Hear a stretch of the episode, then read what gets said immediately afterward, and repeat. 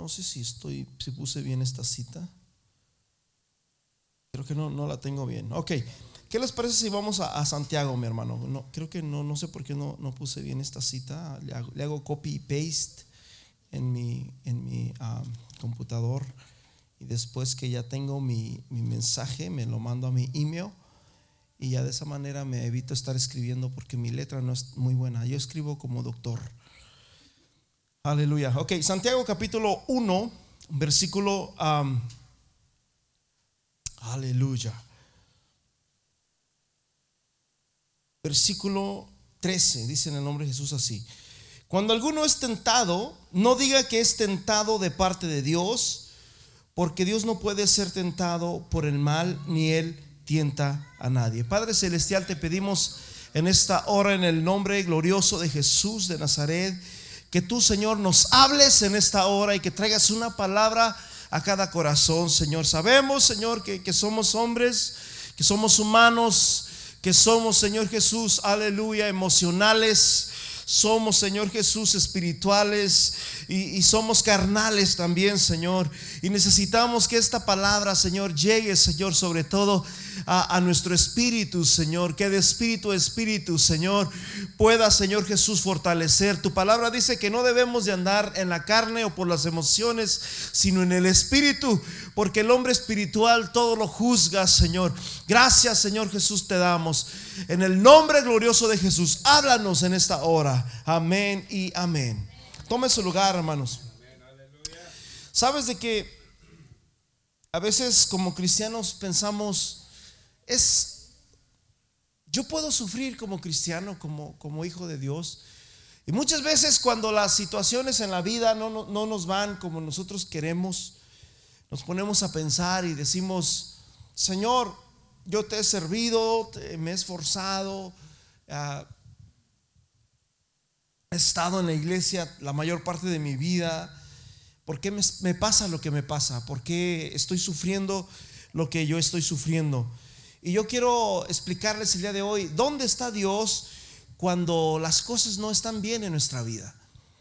¿Sabes? Porque es bien fácil decir de que nos va bien en la vida y muchos predican de que este año, hablando de, todos los años, va a ser de bendición. Y sí, sí son de bendición, ¿verdad? Cuando estamos con Dios, porque la Biblia dice que para los hijos de Dios todas las cosas les ayudan a bien. Pero eso no quiere decir de que cuando todas las cosas, en este caso las pruebas, las luchas, las circunstancias y los sufrimientos, cuando están en el momento oportuno o en el momento presente, no quiere decir de que nos gozamos o estamos súper alegres o estamos súper contentos. No, son, son cosas que nos frustran, que nos nublan la vista, la visión, de tal manera de que no podemos ver qué hay más allá. Ya una vez que terminamos la prueba, la lucha, entonces podemos ver la gloria de Dios y decimos, gracias Señor porque estuviste conmigo este 2019, este el 2020, gracias Cristo. Pero cuando estamos en medio de la prueba y de la lucha, Allí es de lo que se estoy hablando. Ese momento, esa situación es la que te quiero predicar el día de hoy. Yo no sé cuántos de ustedes se han preguntado alguna vez por qué yo, por qué a mí. Un miércoles, hermanos, venimos a la oración. Yo recuerdo que ese día yo me sentía bien cansado, súper cansado. Ah, no tenía ganas de, ¿qué se puede decir? O sea, físicamente me sentía bien cansado, cansado. Yo quería dormir, no sé qué, me sentía bien cansado. Me subí al carro, bueno, vamos a la oración, este ya estaba oscuro, o ya casi oscuro, ¿verdad? Y nos venimos a la oración. Y, cuando llegamos, hermanos, a, la oración, estuvimos orando, clamando a Dios. Llegamos para atrás a la casa y cuando llegamos a la casa, eh, pasamos a la tienda y a Walmart a comprar algunas cosas y estamos bajando algunas cosas del, carro cuando de repente mi hermana grita y, yo escuché un ruido y yo volteo para atrás y veo a mi papá tirado en, en, en el asfalto, ¿verdad? Yo decía, wow, y me siento tan cansado. Y ahora mi papá, lo que le pasó. ¿Y, qué, qué, hago? ¿Por qué? ¿Por qué pasan estas cosas? Y, yo dije, ¿qué hacemos? Nos esperamos para mañana, porque estoy tan cansado el día de hoy, me siento tan cansado. Pero algo me decía, no, ¿sabes qué? Vamos al hospital. Y luego alguien me dijo, vamos al hospital, ok. Nos fuimos al hospital y yo me sentía tan cansado y decía, ¿por qué, Señor? ¿Por qué? Paz de Cristo. ¿Por qué a mí? ¿Por qué ahora? ¿Por qué, Señor? Y muchas veces en nuestra vida pasan situaciones en que decimos, ¿por qué? No las esperamos, hermano. Las situaciones difíciles en nuestra vida no las esperamos. No esperamos lo que va a venir. ¿Sí? Ah, el sufrimiento, hermanos, es una herramienta que viene en nuestra vida que muchas veces Dios la utiliza para llamar nuestra atención y para decirnos, hey, come on, look into me, mírame, quiero decirte algo, tienes que aprender algo, paz de Cristo. ¿Sí? Eh, y, nuestra vida está diseñada, mis hermanos. Eh, vivimos una vida carnal, es lo que ustedes ven acá afuera, una vida carnal que tenemos que vestir, tenemos que darle de comer también, tenemos que darle de beber. Y esta carne, hermanos, es, es exigente, es orgullosa, ¿verdad? Muchas veces no quiere cualquier cosa. Pero no solamente la vida consiste en la vida carnal y por eso trabajamos por la carne, para vestirla, para darle de comer, para que no se canse, le compramos un carro y cómodo con aire acondicionado y toda la cosa. Porque hermanos, es importante, vivimos una vida física, paz de Cristo.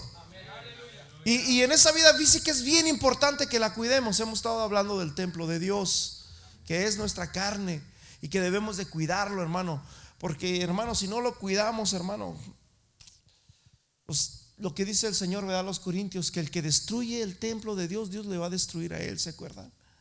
Así que nuestra carne es importante que, la cuidemos, pero ah, ah, ¿por qué? Porque es el templo de Dios, que no debemos de, llevarlo, hermanos, a, la idolatría, a las cosas del mundo, porque dice la Biblia en Santiago, hermanos, que eh, el que se hace amigo de Dios, se hace enemigo del mundo.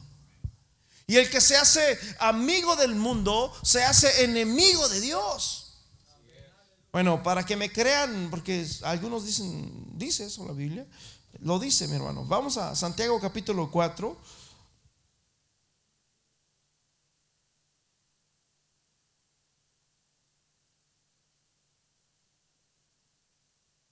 Aleluya. 4, 4, gracias hermano. Dice, oh almas adúlteras, ¿no sabéis que la amistad del mundo es que enemistad contra Dios? Y cualquiera pues que quiera ser amigo del mundo se constituye ¿qué? Enemigo, de Dios. Entonces, lo, más, hermano, cercano al mundo es nuestra carne, porque el espíritu no lo ve. Yo no veo tu espíritu ni tu alma. Lo más cercano al mundo es, es, la carne. La, carne toca, la carne siente, la, carne le gusta. Paz de Cristo. Pero también dice la Biblia, mis hermanos, fíjate lo que dice la Biblia en Primera de Juan capítulo 1, el capítulo 2, versículo 15 dice, "No améis al mundo ni las cosas que están en el mundo." Estamos hablando de la carne, o sea, el cristiano vive, hermanos, tiene una vida física. Y esa vida física se compone con tu carne, con tu cuerpo. También vivimos una vida emocional, una vida espiritual. Y de hecho no, no debemos de vivir tanto en emociones, paz de Cristo. Porque hermanos, ahí sí nos descontrolamos y feo, porque a veces inventamos cosas que no, no, no, no van al caso. Las personas que viven en emociones, hermanos, muchas veces inventan cosas, se hacen paradigmas en sí mismos y a veces no, no son así, no son verdad. Yo recuerdo cuando recibí el Espíritu Santo en México, yo era un adolescente, un, niño, y, yo miraba monstruos por doquier en la iglesia y, tenía muchos, muchos problemas en, mi interior. Mm, juzgaba quizás a la gente y no lo hacía eh, libremente, pero en mi corazón lo hacía. Yo en mi corazón, yo pensaba cosas a veces o miraba cosas. Ese hermano está muy narizón, ese hermano está muy feo, ese hermano está muy alto, ese hermano está, etcétera. Siempre juzgaba, no lo, no lo hacía así, pero yo me daba cuenta de eso. ¿Y sabes dónde me di cuenta de mi problema? Cuando el Espíritu Santo me tocó. Cuando el Espíritu Santo me tocó, yo dije, wow, todos son hermosos, todos son preciosos. Paz de Cristo. Eso es lo que hace Dios. O sea, cuando no estamos con Dios, miramos, hermanos, acomodar la vista. Pero cuando Dios te toca, te cambia. Yo dice, wow, qué hermoso. Mira, este hermano yo lo miraba así y es tan bello, es tan hermoso. Paz de Cristo. Bueno, eso es, así no debemos de andar, hermanos. Eso yo me pasó hace cuando tenía, cuando empezaba en los caminos en el Señor. Dice la Biblia, no améis al mundo ni las cosas que están en el mundo. Si alguno ama al mundo, el amor del Padre no está en él. Y luego dice, porque todo lo que hay en el mundo, los deseos de qué? De la carne y los deseos de los ojos y la vanagloria de la vida no proviene del Padre, sino del mundo. ¿Sí? La carne, los ojos. Jesús dijo que la lámpara del cuerpo es ¿qué? El ojo. La lámpara del cuerpo es tu ojo. Si tu ojo es bueno, dice que todo tu cuerpo está en luz. Pero si tu ojo es malo, dice que todo tu cuerpo está en tinieblas. ¿Cómo es? Con tus ojos. Paz de Cristo. Y Jesús dijo que un ciego no puede guiar a otro ciego. Porque ambos caerán en el hoyo. Entonces tenemos que tener la vista 20-20. Paz de Cristo. Y dice el 17, porque el mundo pasa. El mundo se esfuma, desaparece. Pero el que hace la voluntad de Dios permanece para siempre. ¿Cuántos quieren hacer la voluntad de Dios? Aleluya. Hermano, déjame decirte una cosa. No solamente vivimos en la carne y no solamente sufrimos en la carne, también sufrimos en los en el alma, en el interior.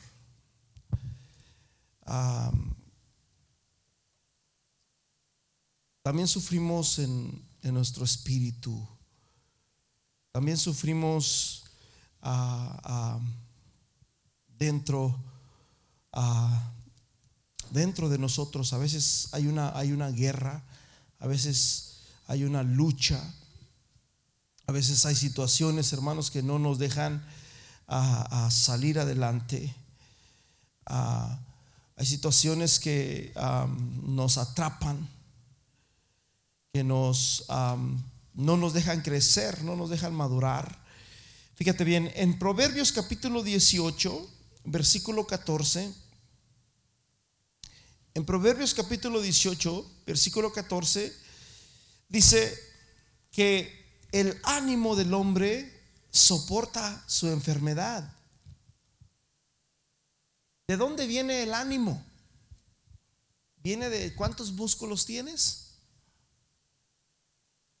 ¿Cuántas medallas has ganado en, ah, en las Olimpiadas? No, no, no, no. Dice la Biblia que no es del, del oh, se me fue esta escritura de Eclesiastés. Hay una canción del hermano que compuso. No es tan solo de los de los sabios la carrera, de los valientes, se me fue. Pero dice, el ánimo del hombre soporta que su enfermedad. Mas ¿quién soportará a el ánimo que puede estar una persona totalmente enferma, una persona que le está yendo mal, no le está yendo bien? O sea, no solamente vivimos una vida en el cuerpo, también el cuerpo sufre enfermedades, sufre situaciones. Hermanos, es importante, ¿sabes? Lo primero que hace el médico cuando nosotros vamos al médico y quiere saber cómo está nuestro organismo, lo primero que checa es pues la, el desperdicio que usamos, ¿verdad? que es el pipí y el popó. Y lo checan y cómo, de qué color es y cómo es, eh, etcétera, etcétera. Esto es, es, medicina, paz de Cristo, es ciencia y así es como, como chocan estos, como se, se sacan los análisis de estas cosas. Y nuestro cuerpo, mi hermano, mientras estamos aquí en, en el mundo, estamos expuestos también a, enfermarnos. Pero dice la Biblia que el ánimo, el ánimo del hombre soporta su enfermedad. Mas ¿quién soportará el ánimo angustiado? O sea que hay una persona que está sana, no tiene dolor de cabeza. No sé si aquí hay alguien que tiene un dolor de cabeza ahorita. No hay nadie. Qué bueno. Qué bueno, pero hermanos, es horrible. A mí casi no me duele la cabeza. Pero cuando me duele, me duele. Y a veces me dan punzadas así como ¡pram! Y me muevo y me quedo ¡wow! Y antes no me daba eso, pero casi no me duele. Pero cuando me duele, me duele. Paz de Cristo. Pero hay alguien que no puede tener ni un dolor de cabeza, está bien, está wow, pero tiene un mal ánimo. Así que hay una canción, hermanos, de rancherita que cantaba Karina Moreno y decía, ánimo, ánimo. Hace Cristo. ¿Cuántos tienen ánimo? Fíjate lo que dice la palabra de Dios allí también en, Proverbios, hermanos, capítulo 11, versículo... Oh, aleluya.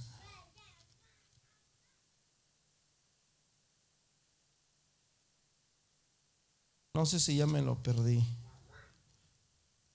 Ya, ya, ya me, ya me perdí.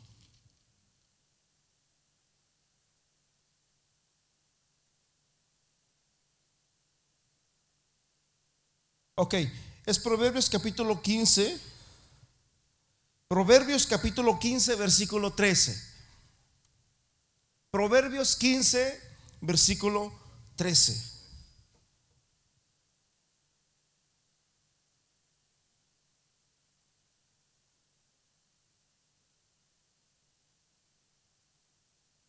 Dice, el corazón alegre, ¿qué dice?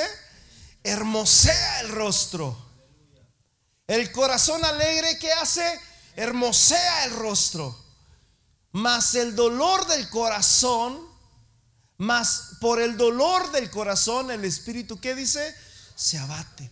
Esto tiene que ver con una guerra adentro de ti, con una guerra en tu corazón, con una guerra que está dentro de ti. No tiene que ver con que te duele una mano, no tiene que ver con que te duele la cabeza, es tu corazón. Es tu corazón. Yo puedo saludar al hermano Paz de Cristo, pero el hermano quizás eh, ha, estado dolido en el corazón por alguna cosa que quizás yo no me doy cuenta, quizás lo ofendí, yo no sé. Y, y, bueno, está abatido, está por dentro abatido, paz de Cristo. Entonces, vivimos una vida, mis hermanos, que es una vida corporal, es la vida corporal, la que vestimos, la que tratamos bien, la que alimentamos, la que hermanos, este, ah, pues queremos todo lo mejor para esta carne, aunque usted diga que no, esa es la verdad. Esa es la verdad. Todo lo que hacemos, hermanos, lo hacemos por el bien. Y esto me gusta, esto no me gusta, ese, ese sí me gusta, aquello no me gusta, ah, quiero esto, quiero aquello. Ah, ya no quiero esto. Todo lo hacemos por el bien de nosotros. Pero hay otra vida, mis hermanos, y es la vida espiritual, es la vida que está dentro de ti.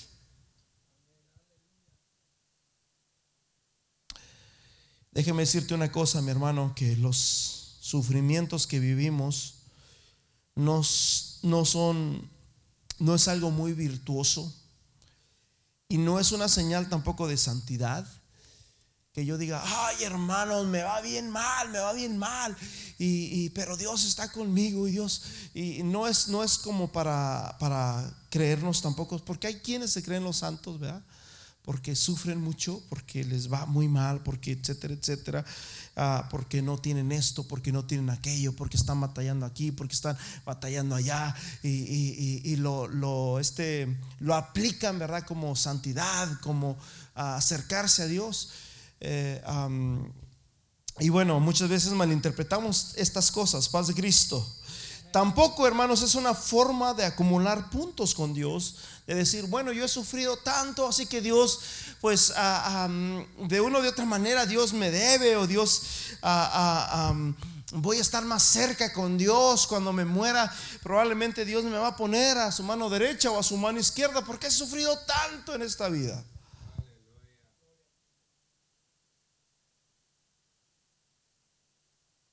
Y yo quiero hablarles, hermanos, algo acerca de los sufrimientos. Y muchas veces, hermanos, debemos de evitar los sufrimientos. Paz de Cristo. Muchas veces debemos de evitar los, sufrimientos si están a tu alcance y si tú puedes hacerlo. Y, te voy a explicar y te voy a dar un, ejemplo que fue la primera cita que, que di, pero no sé por qué, creo que la tengo mal o no sé. Pero dice que Aquí tengo en el versículo 14, dice, saliendo los fariseos tuvieron consejo contra Jesús para destruirle. Sabiendo esto, Jesús se apartó de allí y le siguió mucha gente y sanaba a todos. Y les encargó rigurosamente que no le descubriesen para que se cumpliese lo dicho por el profeta Isaías cuando dijo. ¿sí? Los fariseos, hermanos, tuvieron un complot y dijeron, vamos a destruir a Jesús, vamos a matarlo. Pero dice que Jesús, sabiendo de que todavía no era su tiempo, Jesús se apartó, Jesús se, se, escondió y se fue por otro lado, se, se fue de allí, porque aún no era su hora, paz de Cristo. Hay situaciones, hermanos, que tenemos que huir. Dice la Biblia en el proverbio, el sabio ve el peligro y huye. O sea que hay cosas que tú las puedes evitar. Hay cosas que tú puedes evitar. Por decirlo así, ¿qué es lo que ves en tu celular? Yo siempre he dicho, tu celular tiene un IP address. Y aquí se dan cuenta todo lo que tú ves. Nos tienen bien, hermanos, bien ese ojo que todo lo ve, hermanos, ya lo ve todo. Representa un búho, que es el que tienen en ese lugar, aquí en Estados Unidos. Y ese búho representa que tiene una vista que puede ver aún en la oscuridad. Porque Satanás siempre ha querido ser igual a Dios. Porque dice la Biblia que Dios todo lo ve. Y siempre ha sido el deseo de Satanás ser igual a Dios. Y por eso todos lados hay ese ojo. Y no saben todo. Mira, tú, todo lo que tú buscas, todo lo que tú quieres, todo lo que tú anhelas, lo encuentras allí en, en, eh, en, YouTube, en Google, en por todos lados. ¿Por qué? Porque ellos saben quién eres, saben qué es lo que te gusta. Y ahí te van a poner ahí todo el alcance para que tú le hagas clic a lo que a lo que tú anhelas, a lo que tú te gusta. Y es importante, hermano, que una cosita que hagamos clic y a veces son trampas que ellos mismos ponen para que nosotros caigamos. Paz de Cristo. El sabio ve el peligro y huye. Pero el necio, el necio dice que cae y es atrapado el peligro. Hay situaciones en nuestra vida, mi hermano, que nos pasan y que nos duelen mucho y que nos van a traer a, a mucha, mucha tristeza.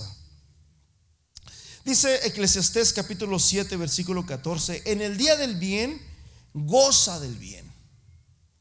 En el día del bien, goza del bien. Y en el día de la adversidad, considera, Dios hizo tanto lo uno como el otro. A fin de que el hombre no halle nada después de él. ¿Qué quiere decir? Que van a venir días buenos, pero también van a venir días malos. Y como dijo Job, Job dice la Biblia que Job era un hombre justo, era un hombre recto. Dice la Biblia que no había ningún otro hombre en la tierra como Job. Sin embargo, ese hombre justo, ese hombre recto, que no le hacía mal a nadie, que era un hombre justo, amaba la justicia, perdió todas sus riquezas, perdió a sus hijos y posteriormente le vino una enfermedad maligna en todo su cuerpo, donde llegó a sufrir tanto que dice la Biblia que los mismos perros venían y lamían las llagas que le salían en su cuerpo. El, estamos hablando de un hombre justo. Estamos hablando de, de un hombre recto. Y dice la Biblia que cuando venían los perros y lo lambían, su mujer le daba asco. Y decía, maldice a tu Dios y muérete. Y Job dijo, ¿acaso solamente vamos a recibir de Dios todo lo bonito, la prosperidad, las bendiciones, y no la enfermedad, y no las tristezas, y no las angustias? Entonces, debemos, hermanos, de entender de que mientras estemos vivos, hermanos, hay una lucha y hay una guerra y, y vivimos, hermanos, hay, días buenos, pero también hay días malos que a veces decimos, ¿por qué? Porque dice la Biblia, para que el hombre sepa que en esta vida no existe nada después de Dios.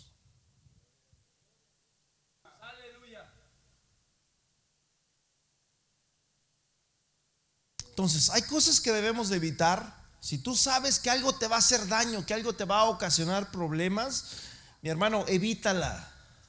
Evítala, no pases por ahí. póngase aguzado. Paz de Cristo. Hay cosas que no podemos hacer nada. Hay cosas que no podemos hacer nada. Solamente tenemos que confiar en Dios y decirle, Dios, ayúdame, te necesito. Ok. En Mateo capítulo 16, versículo 21. Dice la Biblia, desde entonces Jesús comenzó a declarar a sus discípulos que le era necesario, diga conmigo, le era necesario. Esta vez ya no se escapó, esta vez ya no se fue por la puerta de atrás. Ahora Jesús dijo, ya es hora. Desde entonces, antes dice que después de que los ancianos y los fariseos quisieron matarlo, Jesús se fue de ahí, dijo, no, no, no, estos me van a matar y todavía no es mi hora. Yo puedo irme de aquí, me voy de aquí. Pero cuando Jesús dijo, ya es el tiempo, ya es la hora, ya se estaba acercando la fiesta, mi hermano, de, de, la Pascua, donde se mataba aquel sacrificio perfecto y era el día que Jesús iba a morir y dijo Jesús, ya se acercó el día, ya se acercó la hora. Así que ah, ah, me es necesario, diga conmigo, me es necesario ir a Jerusalén y padecer mucho de los ancianos. Los ancianos eran prácticamente los, hombres sabios, los que gobernaban las cosas más difíciles del pueblo de Israel. Jesús dice, me es necesario ir a Jerusalén y padecer poco, padecer algo, padecer mucho. ¿Sí? De los ancianos y de los principales sacerdotes y de los escribas. O sea, fíjate, iba a padecer de los ancianos. Iba a padecer de los principales sacerdotes, los que ministraban en el templo. Iba a padecer de los escribas, los que traducían la ley.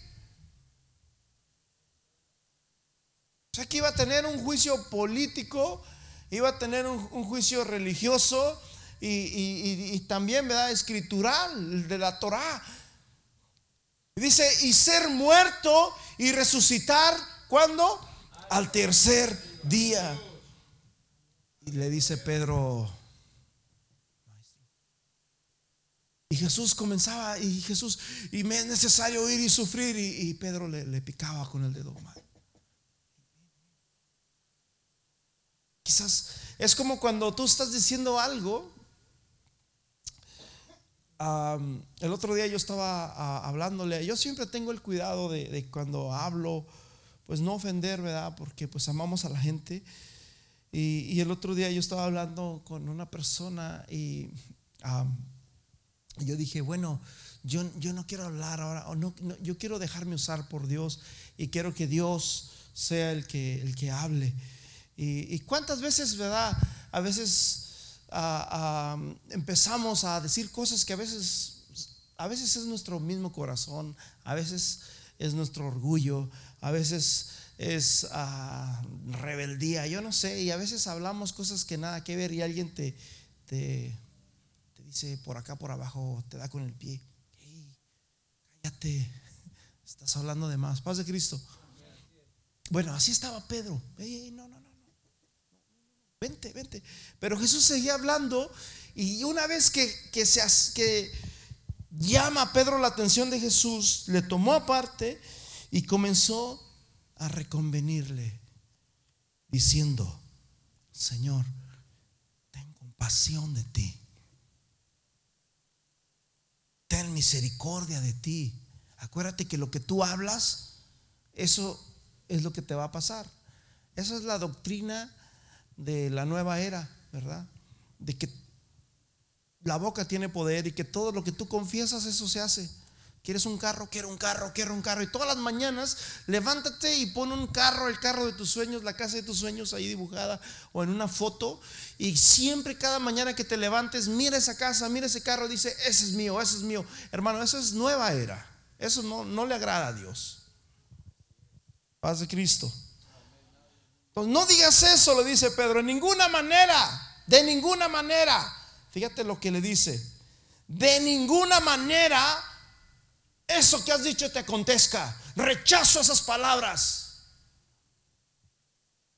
Paz de Cristo. Rechazo esas palabras. Que de ninguna manera eso te acontezca. Versículo siguiente, versículo 22.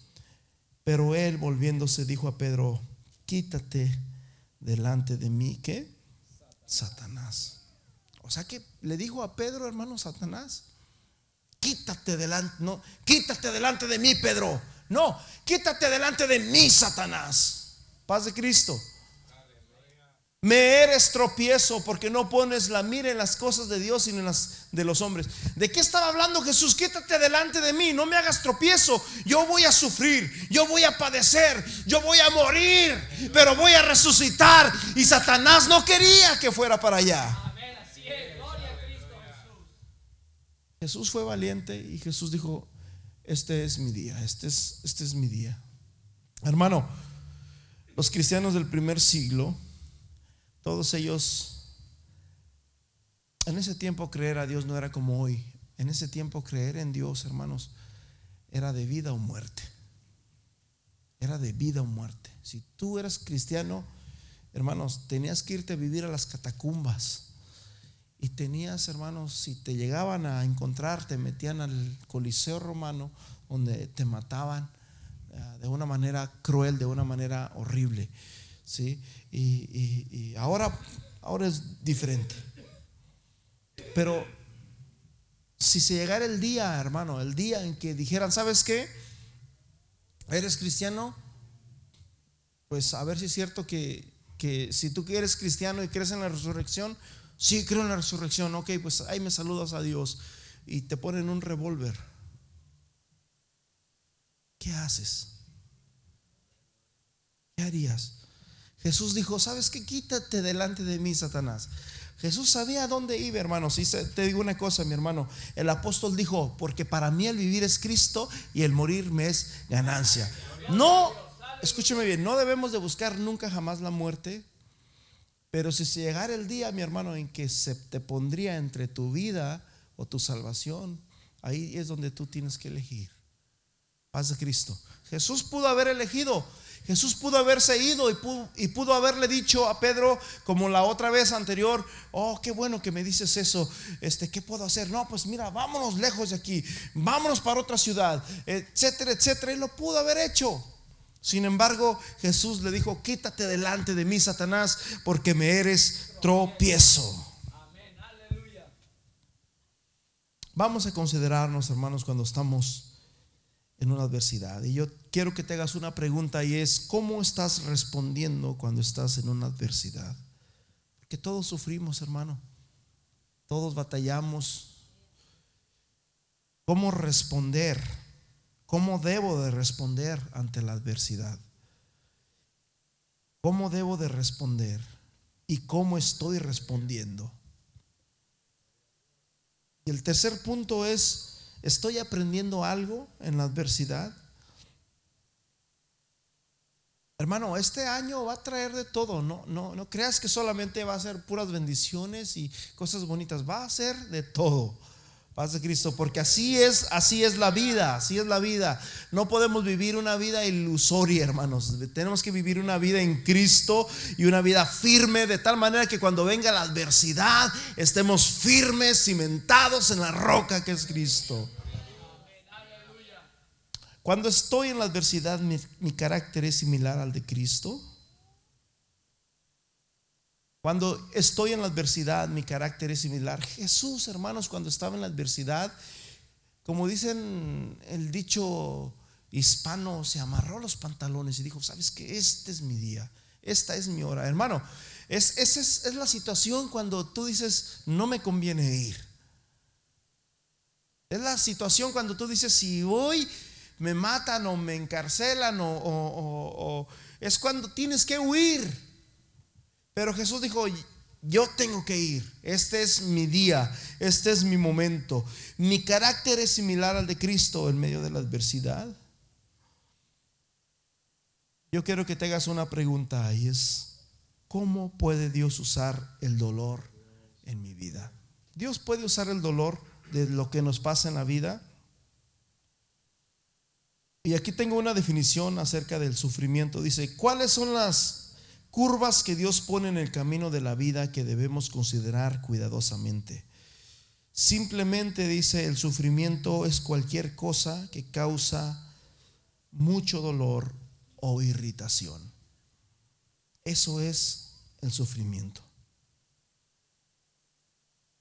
Ahora, el sufrimiento y lo que te pasa en tu vida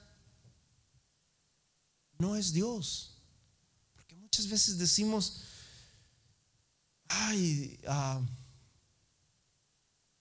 muchas veces pensamos de que nos pasa lo que nos pasa porque Dios, no sé, nos quiere ver sufrir, Dios quiere vernos este, lamentarnos, Dios, Dios, a Dios le gusta vernos llorar, Dios es un Dios malo que Dios me está castigando. No, Dios no te castiga hoy. Ni en, ni en el día postrero Dios te va a castigar tampoco. Porque Dios no castiga a nadie.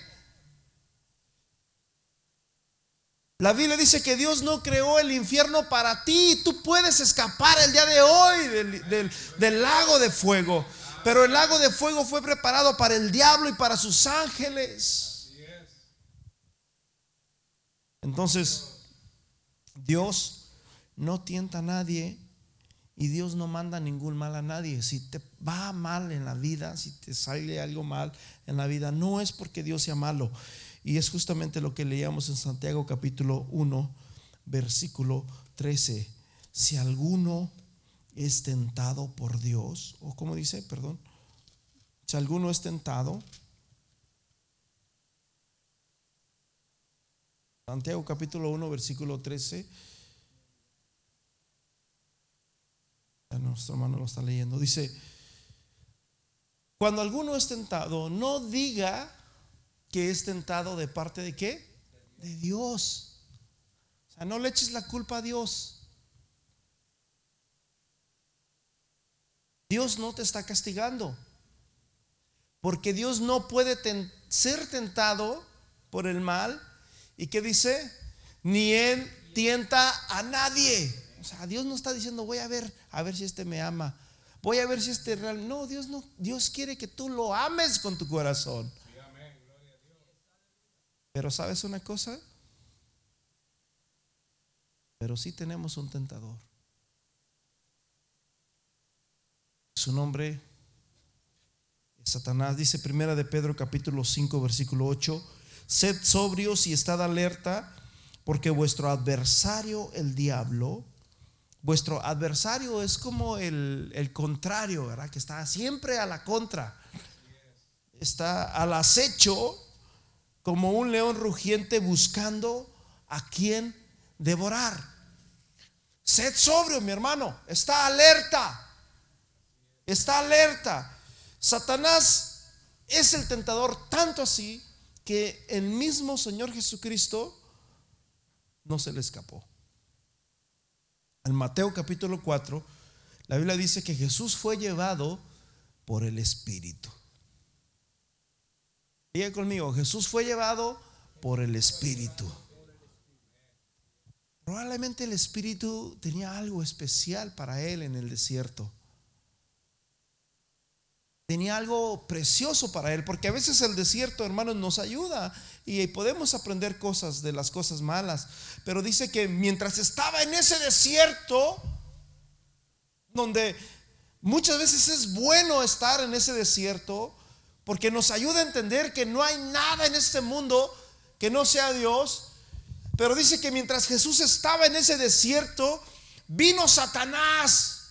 Y la Biblia le dice el tentador. Vino Satanás el tentador y tentó a Jesús. Paz de Cristo.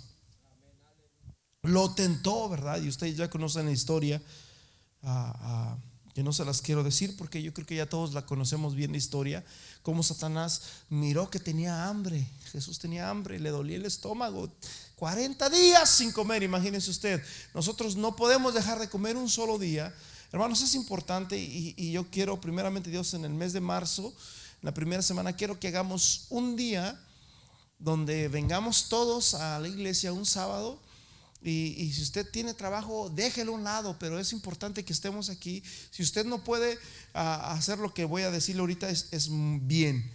Pero, ¿sabes de que nuestro cuerpo también necesita descansar? El ayuno, hermanos, el ayuno es saludable para el cuerpo también. Jesús dijo de que siete días, seis días trabajarás y el séptimo vas a reposar. Es el día que descansaba. La tierra, hermanos, descansaba y en los 49 años era el jubileo grande.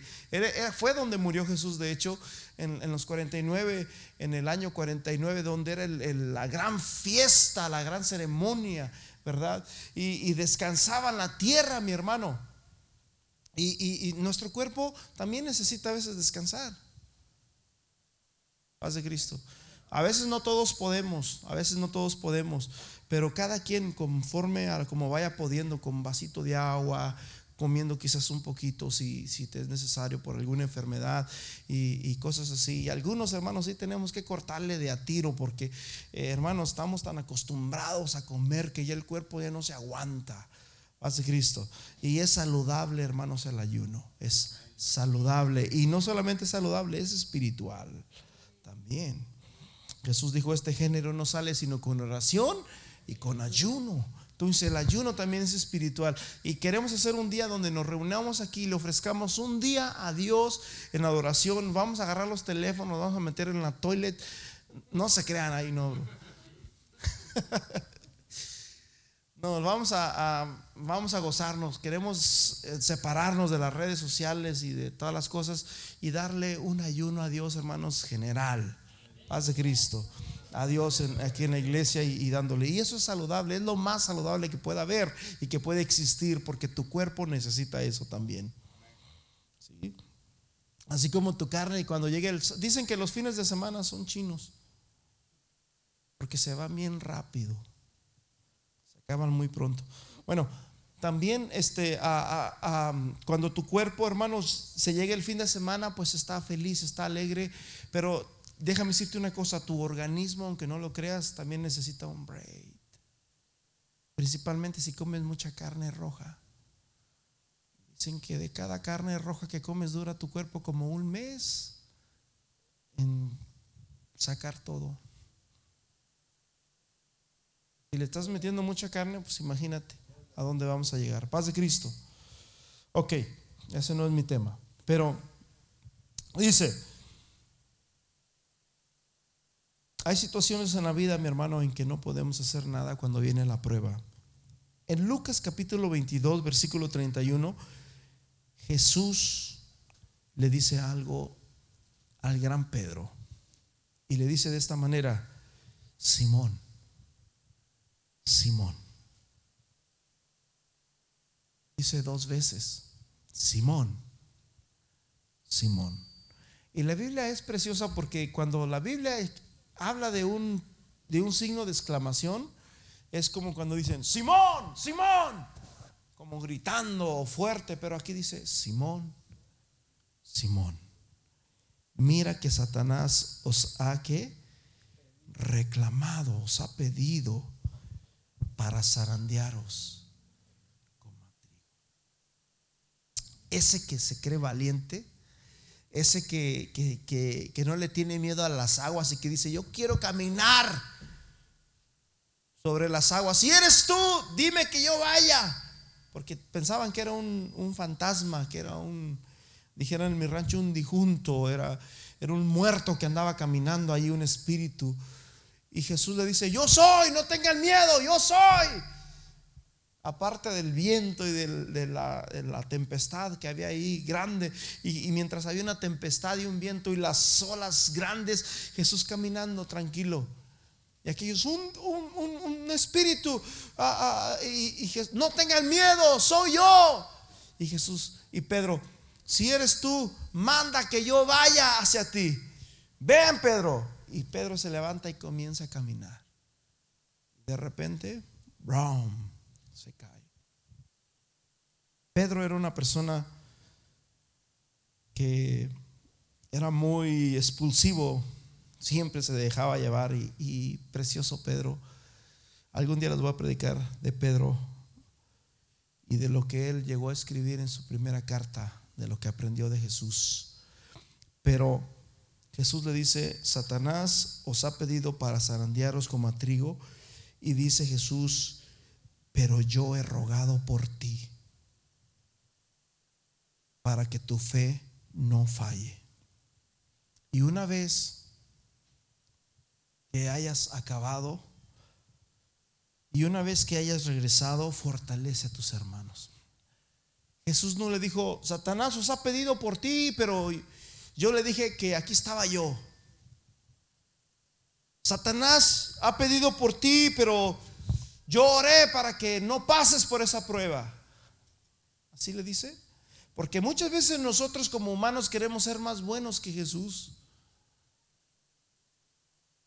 Y Dios quiere trabajar en la vida de un hermano porque Dios quiere enseñarle algo y nosotros ponemos las manos por ese hermano para que no le pase eso, para que no le vaya mal, porque nosotros amamos tanto a ese hermano y Dios dice, déjame trabajar con él. Jesús no metió sus manos por Pedro. Jesús amaba a Pedro. Y Jesús es Dios. Jesús pudo haberlo librado. Pero, dijo Jesús, Satanás os ha reclamado. ¿Por qué? Quizás Pedro le dejó una puerta abierta.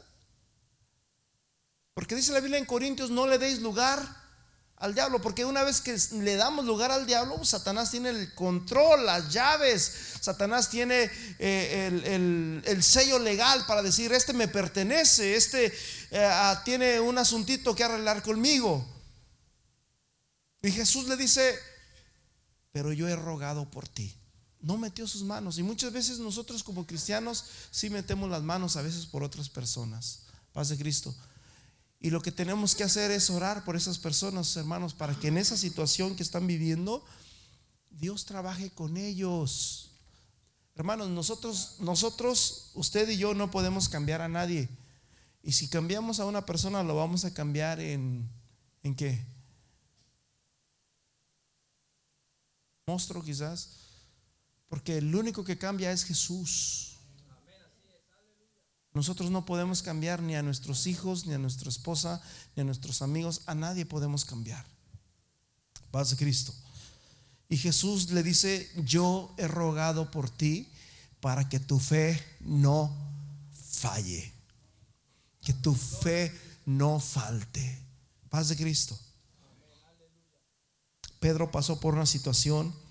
Jesús sabía que Pedro iba a pasar por esa situación. Jesús sabe que tú vas a pasar o estás pasando por esa situación en la que estás pasando, pero Jesús dice, yo no puedo hacer nada, porque hermanos, desde que el hombre pecó allá en el huerto del Edén, el hombre le dio las llaves a Satanás y ahora Satanás es el príncipe de este mundo. Y Jesús no puede hacer nada. O sea, aunque ya nos compró y nos redimió con su sangre, aún no hemos sido levantados con Él. Y mientras estemos en este mundo, seguimos estando en el mundo, seguimos sufriendo, teniendo dolor, nos da hambre, nos da sed y todo lo demás, porque estamos en el mundo. Pero dice la Biblia que aunque estamos en el mundo, no somos del mundo. O sea que somos extraterrestres. Somos celestiales en Cristo Jesús. Amén. Ok, entonces dice, cuando el, el, hombre estaba en el paraíso, pues no sufría, no había dolor, no había muerte, no había preocupación, no había tristeza, no había separación, hermanos, cuando hay separación, es doloroso cuando tenemos que...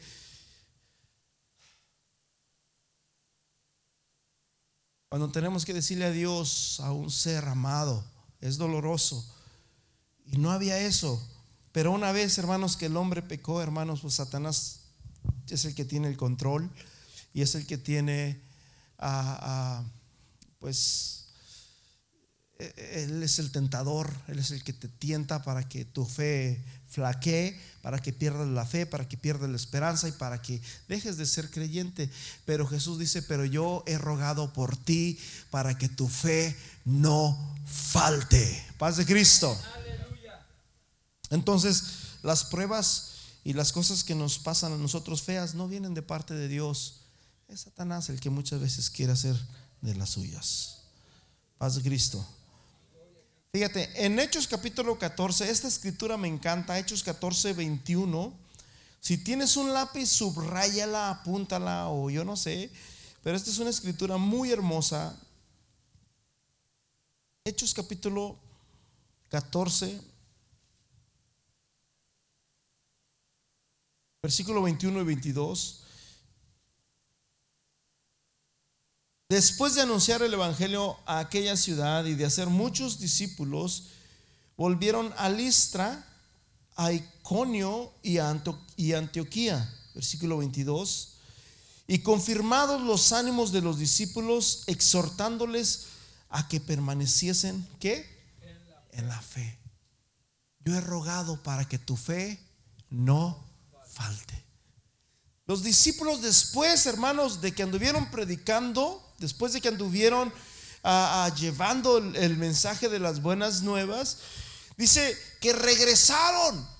Hace cuenta que ya habían pasado por aquí, ya andaban por allá, pero después dieron la vuelta y se vinieron regresando nuevamente con los discípulos, con las iglesias que habían fundado, exhortándoles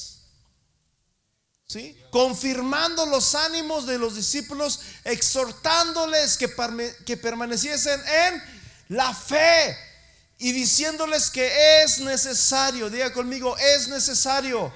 Jesús dijo, cuando llegó el tiempo, Jesús dijo, me es necesario ir a Jerusalén y sufrir mucho.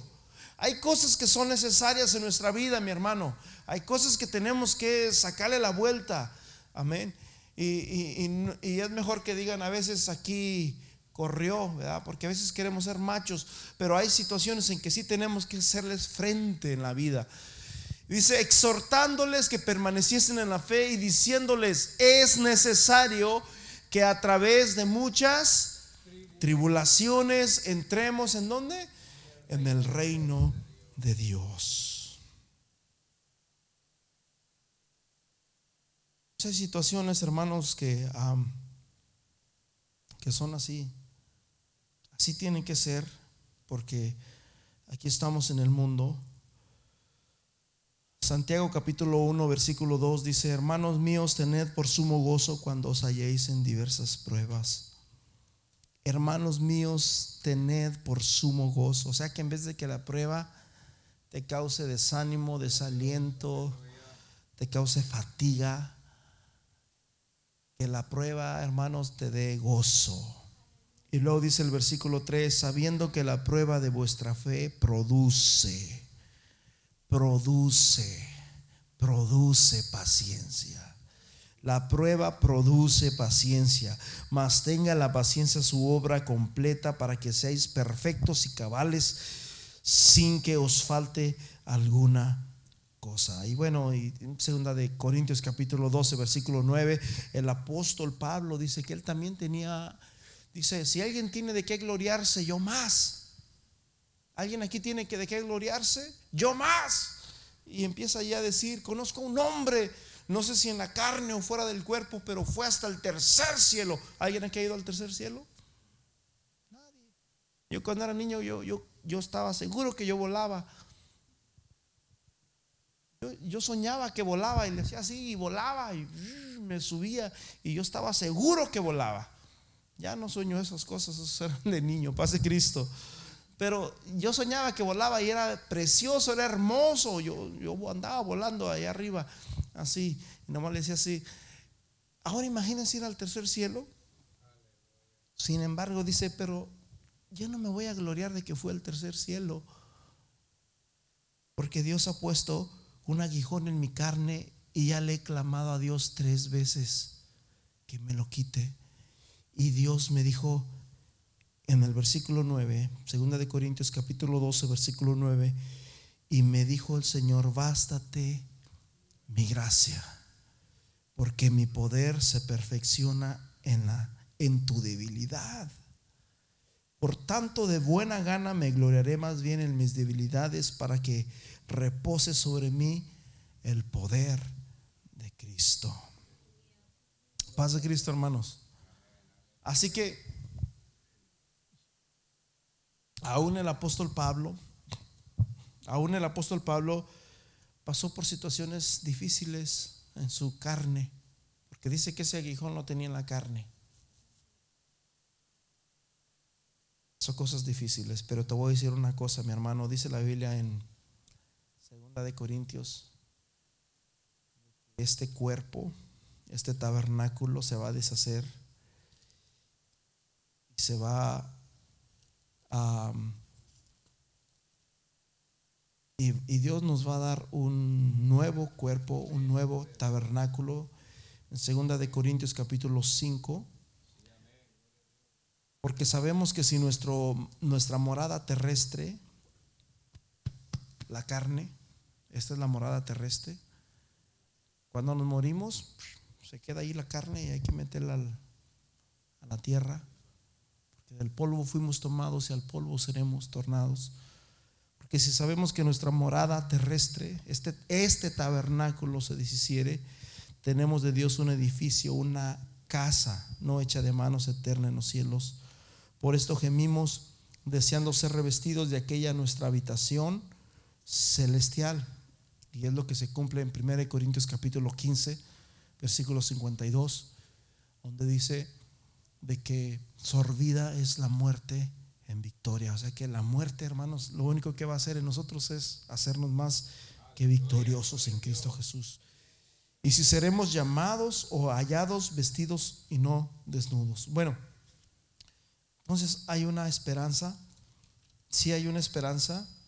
Algún día vamos a dejar de sufrir cuando dejemos este cuerpo, cuando se llegue la hora, o como dicen tesalonicenses, los que estén muertos en Cristo resucitarán y luego nosotros los que estemos vivos seremos arrebatados juntamente con ellos en los cielos. Pero fíjate lo que dice Apocalipsis 21 y quiero concluir ahí, versículo 4. Apocalipsis 21, 4 dice, enjugará Dios toda lágrima de los ojos de ellos. O sea que en aquel día, mi hermano, ya no va a haber más lágrimas. Aquí en la tierra sí. Aquí en la tierra sí. Jesús dijo en, en las bienaventuranzas en Mateo capítulo 5, bienaventurados los que lloran, porque ellos recibirán consolación. Bienaventurados los que sufren. Bienaventurado el que tiene hambre y sed de justicia. Pero en aquel día Dios enjugará toda lágrima de los ojos de ellos y no habrá muerte, ni habrá más llanto, ni clamor, ni dolor, porque las primeras cosas pasaron. Paz de Cristo. ¿Cuántos están listos para ese día? Hermano, y, esto es lo que la Biblia, mis hermanos, nos habla. El que está sentado en el trono dijo, he aquí yo hago nuevas todas las cosas y me dijo, escribe, porque estas palabras son fieles y verdaderas. Yo soy el alfa y el omega, el principio y el fin.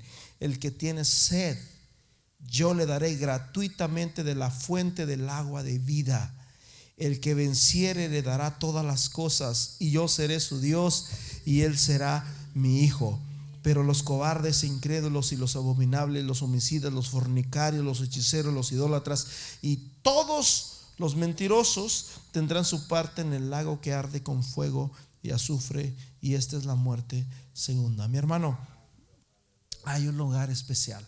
Mientras estamos aquí en la tierra vas a sufrir, te va a ir mal, te vas a tropezar, te vas a caer, vas a ir al hospital, tienes que ir al médico, tienes que saber cómo, cómo y qué comer y tantas cosas. Pero en aquel día, mi hermano,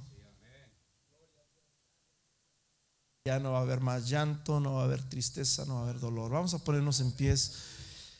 Señor, yo no sé lo que está pasando cada uno de mis hermanos aquí. Lo que sí sé es que tu palabra dice que no hay nada nuevo debajo del cielo. Que lo que estamos pasando, unos, alguien ya lo pasó o alguien más lo está pasando. Y que la vida es un ciclo donde todos pasamos las mismas situaciones, las mismas cosas. Vivimos una vida espiritual, vivimos una vida física y vivimos una vida emocional también. Y no podemos vivir en nuestra vida física solamente ergidos, tratando bien, todo a, nuestro favor, al propio bien nuestro, ni tampoco podemos vivir una vida emocional, porque Señor, el corazón es engañoso más que todas las cosas. Debemos de vivir una vida espiritual en ti, Señor, sabiendo de que los que alcanzan estas promesas van a recibir una corona de vida, Señor, una corona preciosa, la corona, Señor Jesús, de gloria que tú has preparado. Yo te pido, Señor Jesús, que bendigas a cada uno de mis hermanos y que tanto lo bueno como lo malo que hemos vivido y que estamos viviendo, sea, Señor Jesús, un paso, Señor Jesús, a creer más en ti, a confiar más en ti.